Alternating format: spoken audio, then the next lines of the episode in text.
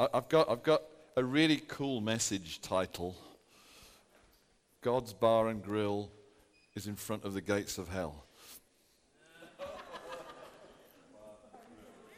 God's Bar and Grill is in front of the gates of hell. I'm, I'm trusting that it's going to get even better, but I thought I'd lob the title out first because I often get texts on a Monday like, what, what should we call it on the website? Well, that's what to call it.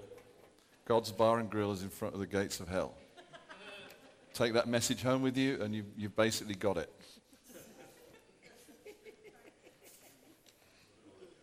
There you go. How about that? Shortest message ever.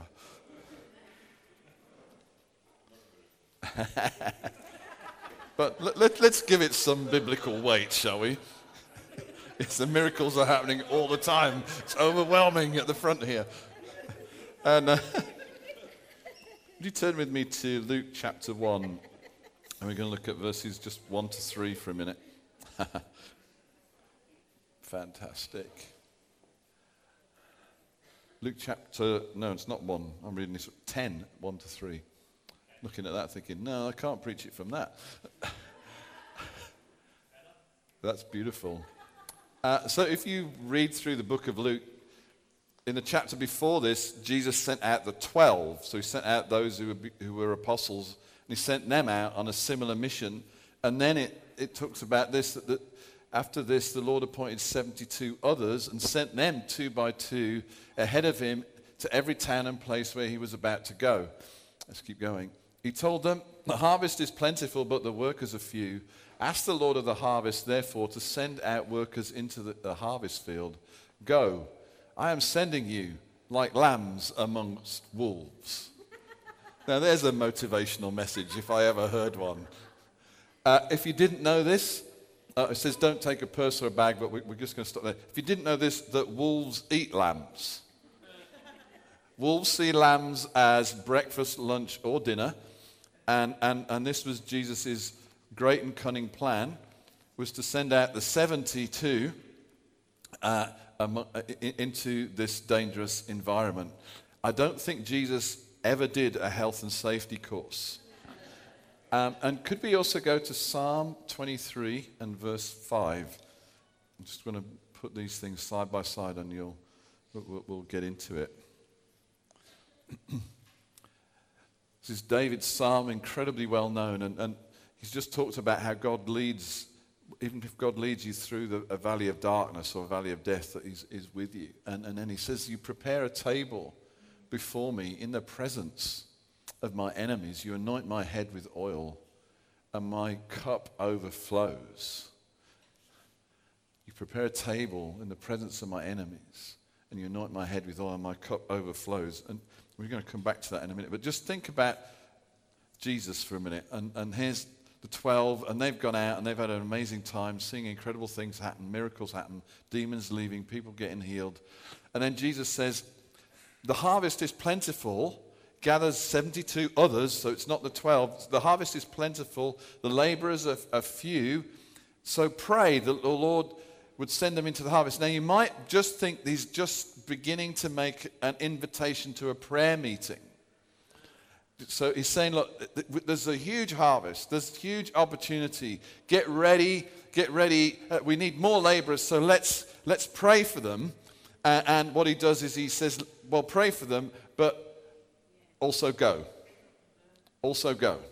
And, and what I want to just highlight right now is he says that to everybody. This is the 72 others. It's not like the few, it's the everybody. Everybody's sent to go. Um, everybody's sent to go. Now, it can be into your school or into your place of work, but you're sent to go. You're not just a worker to earn money. You are sent as an emissary, as a representative, as an ambassador of the King of Kings. You are carrying heaven into your workplace. Everybody's sent to go. There's not just the special ones, because we're all the special ones. And, uh, and he sends them to go with, with, with actually quite a, a scary thing. He doesn't seem to do, it. you know, if it was me, I've been thinking about this. I thought, go, and I'm sending you as sheep among wolves. I mean, that's not that's, that wouldn't be up there, um, greatest motivational messages. That wouldn't be, that's not bringing security to my spirit. That's, that's a message to heighten my anxiety. So Jesus is doing something that actually, if I take it wrong, can engineer and, and, and cause fear to spring up in my heart, but he's still telling me, telling me to go. So he's not saying, go and it will be wonderful. He's not saying, Go and I will be with you, or he does say that later. He's not even saying, Go and I'll make sure it's safe.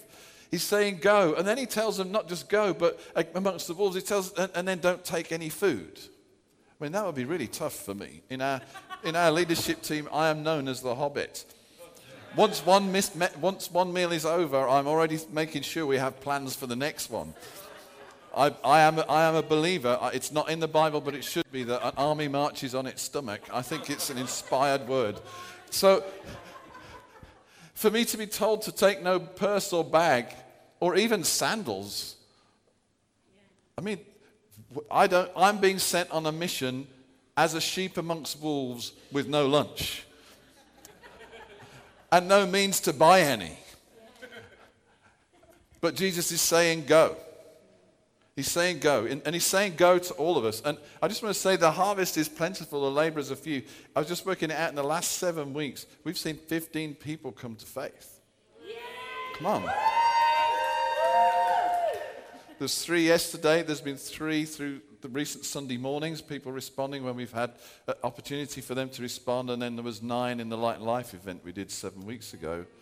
That's, and some of them are coming back to get baptized. And this the harvest is plentiful. It is happening. And it feels like it's happening like healing started here a few years ago. We just started one, twos, threes every month. And now we just expect that somehow or other people are going to get healed every month. And it just gained a momentum and it still is getting, you know, people with paralyzed hands are getting healed. And we've had, we've had incur- two people with incurable diseases healed. And you know, we've seen other kinds of breakthroughs with all sorts of diseases. Isn't that exciting? And more is happening.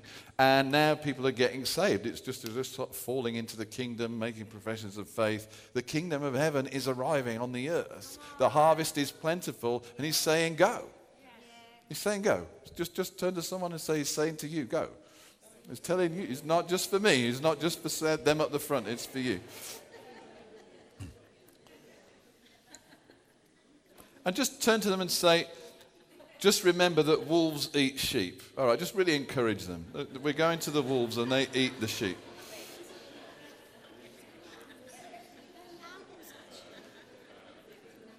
Oh, he sent them as lambs. That's even worse. Let's just check the scripture. I thought it was sheep. Lambs amongst. That's worse. I mean, at least sheep are full grown. They maybe could put up a fight. A lamb, have you seen the lambs sort of bouncing around the fields recently? Lamb versus wolf, zero chance, okay? Uh, so Jesus gives them a challenging assignment. He, do, he doesn't even acknowledge their potential discomfort. He just says, You've got to go with no food. I mean, that, that's really worrying me more than the wolves, to be honest, but that's a personal issue. And actually, what you find is there's a biblical pattern here. God says, I promised the children of Israel, I promised you a land. It's overflowing with milk and honey. It's a glorious place, and I'm going to lead you there, and I'm going to give it to you. I'm going to give you this incredible place to live, and it's going to be amazing. But P.S., there's flipping giants in the land. but I'm giving you the land.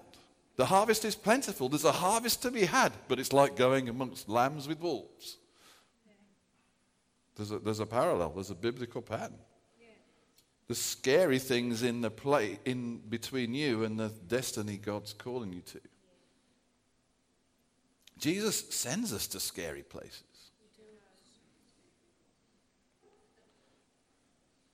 It's highly likely that he's going to ask you more than once to do something you find challenging it's highly likely that his assignment to you that rests on your life does not fit what is comfortable. It's not the equivalent of a nice warm fire and slippers in your life. His goal is not your comfort. Did you know that? He's not trying to lead you into, he's not going to create a lack of fear in your life by removing the problems.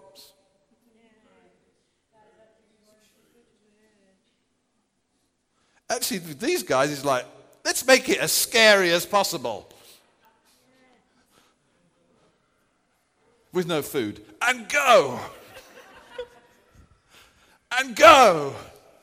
Go, you lambs, go bound among the wolves.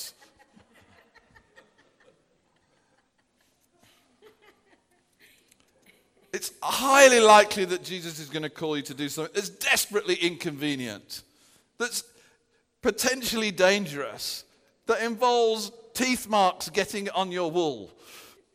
It's highly likely that God's purpose for you is so big it's potentially overwhelming. Can you imagine? I'm a little lamb and there's a big wolf. I want to take the land and there's a big giant. Uh. Jesus was definitely not into health and safety. I think the reason he sent the comforter is we need comfort. That's the, one of the roles or the names given to the Holy Spirit is there's Jesus like, come on, let's go. Let, let's go try walking on water. Let's go as lambs amongst wolves. Let's, let's cast out demons. Let's do all this stuff. And we're like, wow. Said, I've sent you the comforter because, boy, you're going to need him. my peace, I mean, when he said, my peace I leave with you, my peace I give to you, they were like, "Well, we really need this. See, we're called to lose our lives in order to find them, not save them. If we spend our life trying to save our life from difficulty and fear and challenge, we're actually going to lose it. Actually, the challenge here is to submit to the call of the Lord into the scary things. And there we're going to find our life. Surrender to his ways, not insulate and protect yourself. Felt a bit soggy over there when I said that. Surrender to his ways, not insulate and protect yourself. Have I got everything I need? Is it a scary place I'm going to go? Sometimes in me, it's like, well, if I don't have everything I need and it looks scary, it can't be the Lord. This is the opposite. I think that's something in all of us, and certainly in us, we love courage. Don't you admire courage in other people?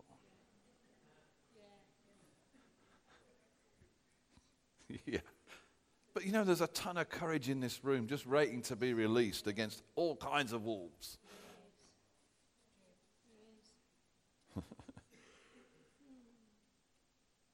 whoever will keep his life will lose it, and whoever loses his life will preserve it. The best way to look after yourself is to do the scary things with Jesus. The best way to stay safe is to get scary with Jesus.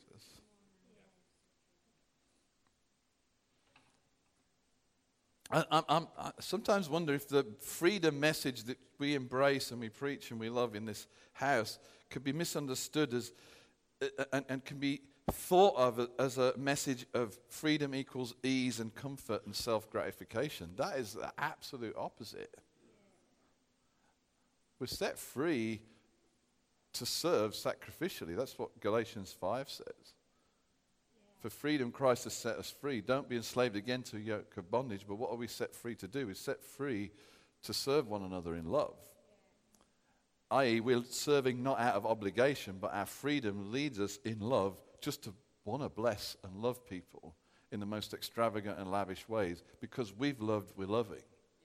So we're not meant to be it never works to just simply be the recipient of freedom and love and just go, oh, I need more, I need more, I need more, I need more. And it never goes out of you. Because what's in you becomes stale and stuck. Actually, the increase happens in as you give it away. And, and if there's not a desire in you to serve and there's not a desire in you to take a risk for Jesus, then it's a good place to go back to Jesus and say, uh, why, why is this desire switched off in my life? Because actually, the operation of the Holy Spirit and, and, the work of the new creation in us produces our desires to be in line with His desires. And we're not, we're not, to, we're not to quench His desires because of this freedom idea, means I don't need to be uncomfortable. Jesus made them uncomfortable all the time. We've often said that, but this is another one of, of those situations. Can you imagine being a disciple of Jesus?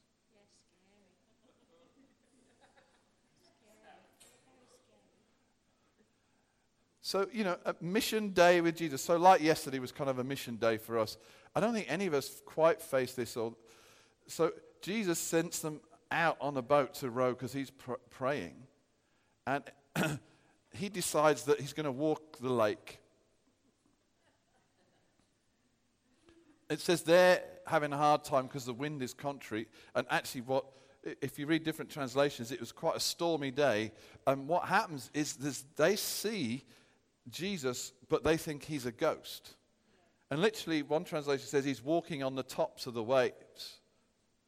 So they see like a specter to them and they cry out in fear Ah! It's a ghost. And then if he says back to them, No, it's me, be at peace. So everybody calms down, and Peter gets an excited idea that he's going to do the same. So he jumps out of the boat and starts walking on top of these waves, and then he looks at the waves and blah, blah, blah, blah. And we know the rest. And G- he's rescued by Jesus. As soon as Jesus gets in the boat, the, the, the, it's interesting that the detail that the, the scripture writers put in, because they're probably about halfway across the lake, it says as soon as he got in the boat, they're on the other side. What an awesome day. Jesus walks on water. Peter nearly drowns. Now we're at the other side. Then they get out of the boat in some accounts, and the next thing they do is a guy who's naked and breaking chains with his hands starts to come towards them. This is a Jesus ministry trip. Is any of this unchallenging to any of you? This like, just my regular day in the office. You know, I regularly face people who are naked and break chains with their teeth. That's just every, every, every there's no there's no kind of challenge in that for me. This is disciples, all right? This is what we are. So Jesus has a way of leading us into fearful places. And just because you're afraid doesn't mean it isn't God. And, and the psalm we read tells us that actually in front of our enemies is where the biggest feast is. The scariest place is the place where there's the most food. So that immediately has got me motivated.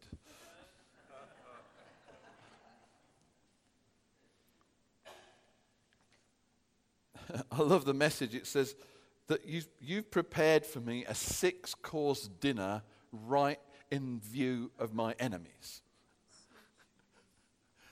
I don't know if that's literally the Hebrew, but that's the message paraphrases a six course dinner.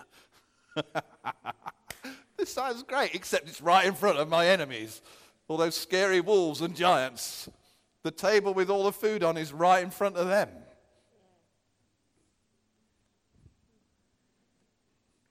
And then he says, You anoint my head with oil, which was a refreshing anointing in hot, hot weather. So it's a picture of the Holy Spirit. And my cup overflows. That's like the wine is literally is being poured into his. So he's got his six course dinner, his oil, oil on his head of refreshment. And then, and then God is pouring out the wine of the Holy Spirit. So it's literally flowing over the cup. So he's got all this wine and all this food right in front of all the scary stuff.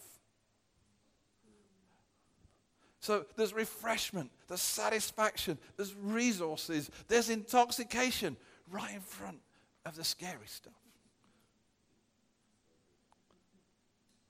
I've started to realize if we run away from the scary stuff, we're missing a good meal.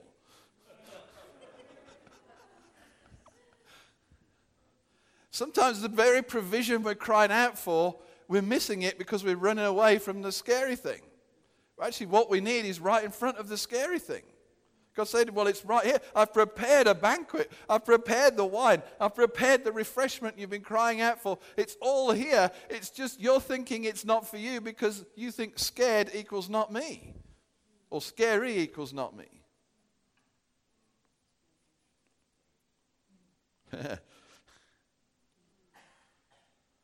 In the scariest spots that he leads us to is the greatest supply.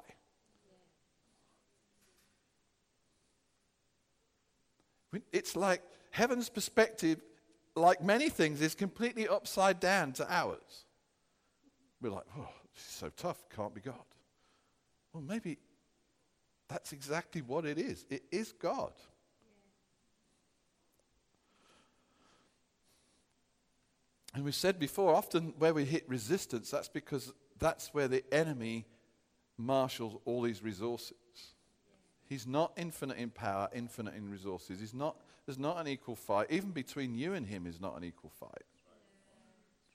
It's not like, well, God's almighty and the enemy's tiny, but, you know, me and the enemy were like, no, even that's not true.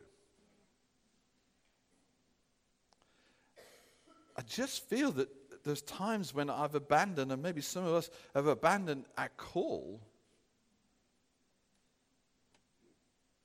And we've doubted that a word was from heaven because when we pursued it, it got scary. We took some steps towards it and we had a really disappointing time. Is a tough time a reason to doubt your, or abandon your call? I don't think so. If I read the book of James, it says faith is tested. Where does faith come from? Faith comes from hearing God. God's word in your life of promise attracts challenges. Actually, getting a word of promise and then hitting the resistance is probably proof that you just heard God. But for many of us, it's like, oh, it can't be God because this, this. I mean, I had such a passion for church life, I had such a passion for leadership, I had such a tough time. I, can't have been really God. I've abandoned it. That's not true.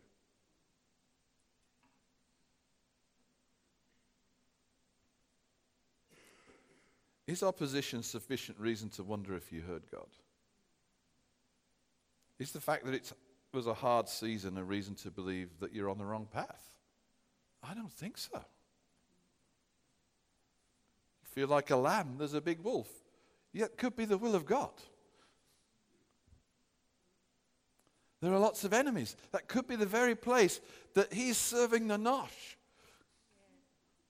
It's just when we get so full of fear and we get our focus in the wrong place, we start to retreat from the very place of provision. Because that, that enemy is coming down. Now, um, it may be an enemy wrapped up in a circumstance, it may be an actual appearance of a demon, but some way you're being resisted, some way you're being opposed, some way the enemy is putting on his biggest, scariest face and going eh, at you to make fear get in your heart. That's that point where you miss the provision because you start to internally, if not just externally, retreat from the point of breakthrough.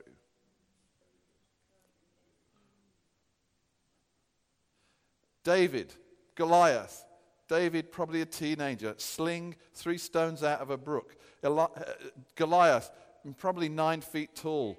And, and all the stuff that some of you have heard is what does David do? He runs at him.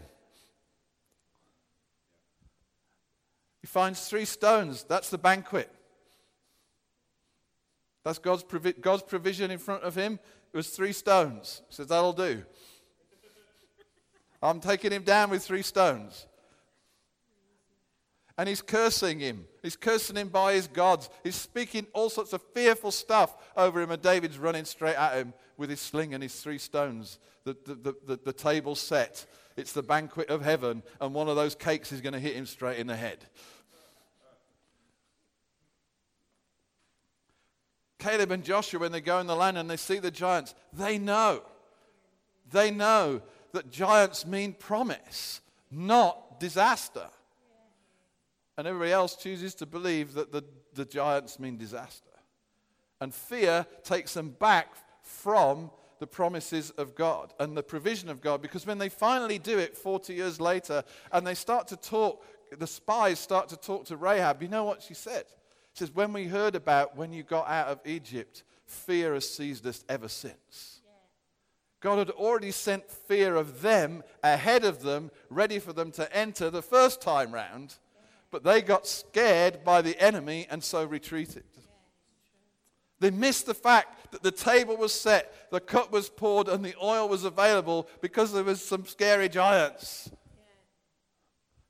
God had already sent fear of them ahead.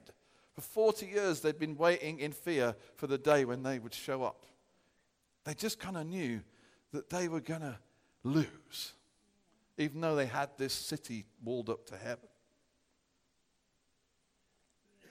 Are the giants in your land, or the walls in front of your destiny, or the Jerichos obstructing your call? Are they the last word on your situation? No, they're not. Are they reason to retreat? No, they're not. Are they reason to doubt the word that God gave you? No, they're not. Are they reason to doubt the call on your life? No, they're not. If it didn't work once, it didn't work twice, it didn't work three times, if God said it, it's still in force, and there's going to be a meal that will feed you in order for you to make the breakthrough because your enemies are not going to succeed.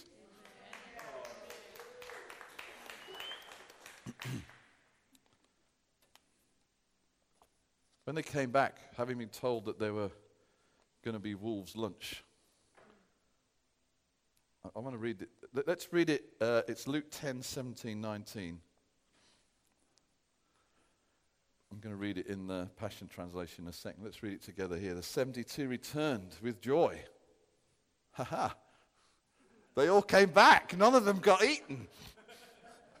Lord, wow, even the demons submit to us in your name. He replied, I saw Satan fall like lightning from heaven.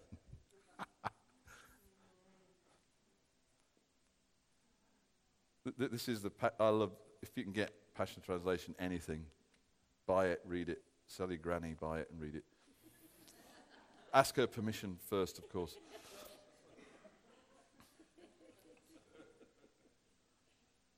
Jesus replied, While you were ministering, I watched Satan topple until he fell suddenly from heaven like lightning to the ground. You can make Satan fall. He may look big, hairy, scary. You only need one stone to knock him over. I'm going to read that again. That's so good, isn't it? While you were ministering, while you were ministering, out on the streets of Glasgow. What you were ministering, someone got delivered, by the way. We didn't get that testimony. Someone had a demon cast out of them as well as healing. While you were ministering, Jesus watched Satan topple until he fell suddenly from heaven like lightning to the ground. Because goodness gracious, those lambs are a, causing a ruckus in Glasgow. now he said, now Jesus said to them, now you understand. Now you understand. I have imparted to you all my authority to trample over his kingdom.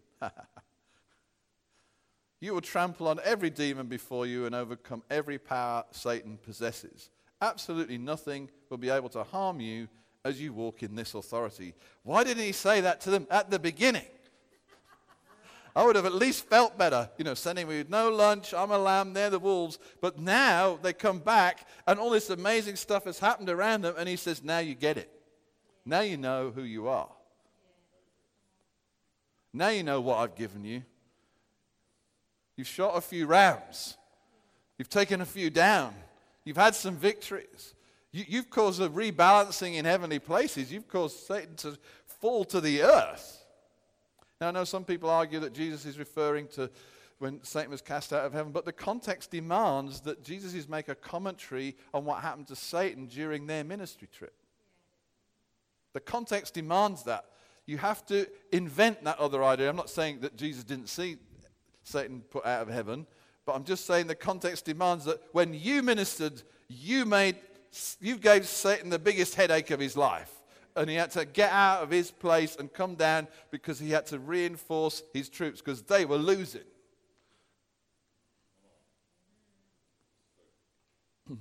Your greatest provision is right before your enemies. Retreat can mean that you miss God's greatest supply.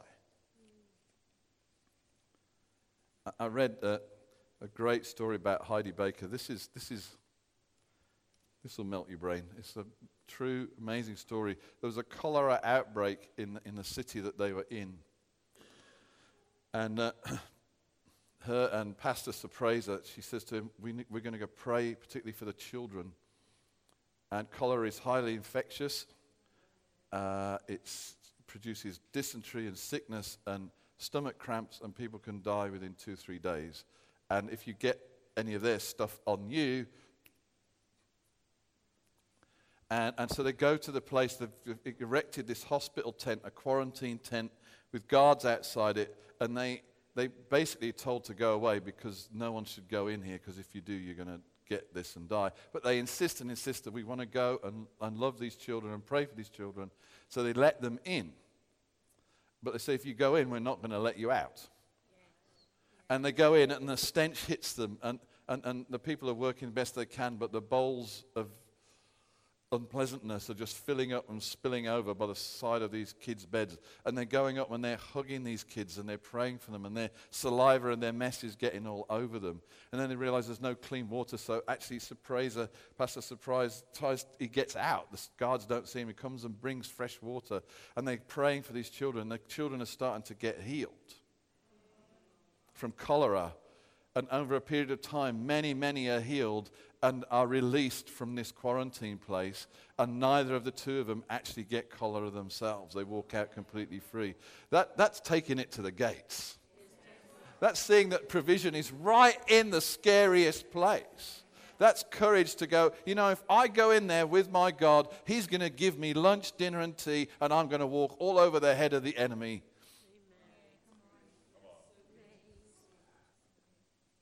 Your light, where's the darkness?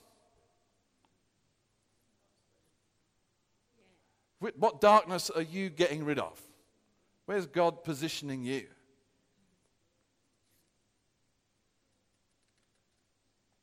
It's time to advance into our supernatural callings.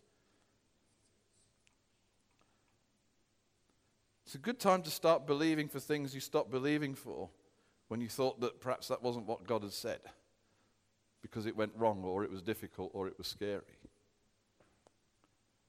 Because right there, there's amazing provision. Right there, there's a six course meal. I, I, believe that just all the prophetic, all the worship, it's a day to pick up things that got dropped.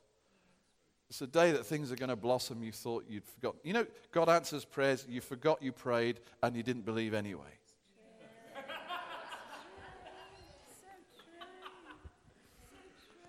There's at least two examples in the Bible I could point you to, but I don't have time. So the stuff that you prayed, you're like, wow, that was so impossible and wacky and out there, it's never going to happen. He doesn't think like that. He goes, you prayed it. He doesn't forget. And then one day, boom. There's one guy in the Bible, he prayed it, forgot he'd prayed it. Then when he answered it, he didn't believe it. So he was struck dumb for several months until, the, but the answer still came. Watch out what you pray, it's going to happen. No prayers are wasted. No prayers are wasted. It doesn't matter how long ago you prayed it. 38 years waiting for the pool to stir. Jesus walks along. The guy says to him, Take up your mat and walk. There's no time limit on this. It's not like God gave a promise and it's got so dusty and so worn out that he's forgotten it, he can't read it. They're always present in his presence. Time to run at your Goliath and step out of the boat and face your Jericho. Because in Him, that's, that's actually ultimately, we can tell you, we can preach your identity till we're blue in the face and you're fed up of hearing it. But actually, you're going to find it when you actually do it. Then you're going to understand we're awesome.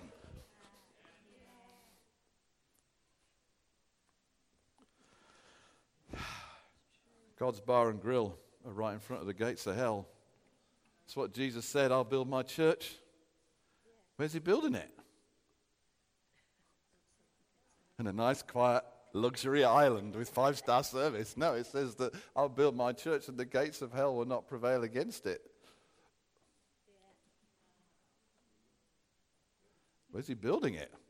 Right in front of hell's gates. That's, that's demonic authority.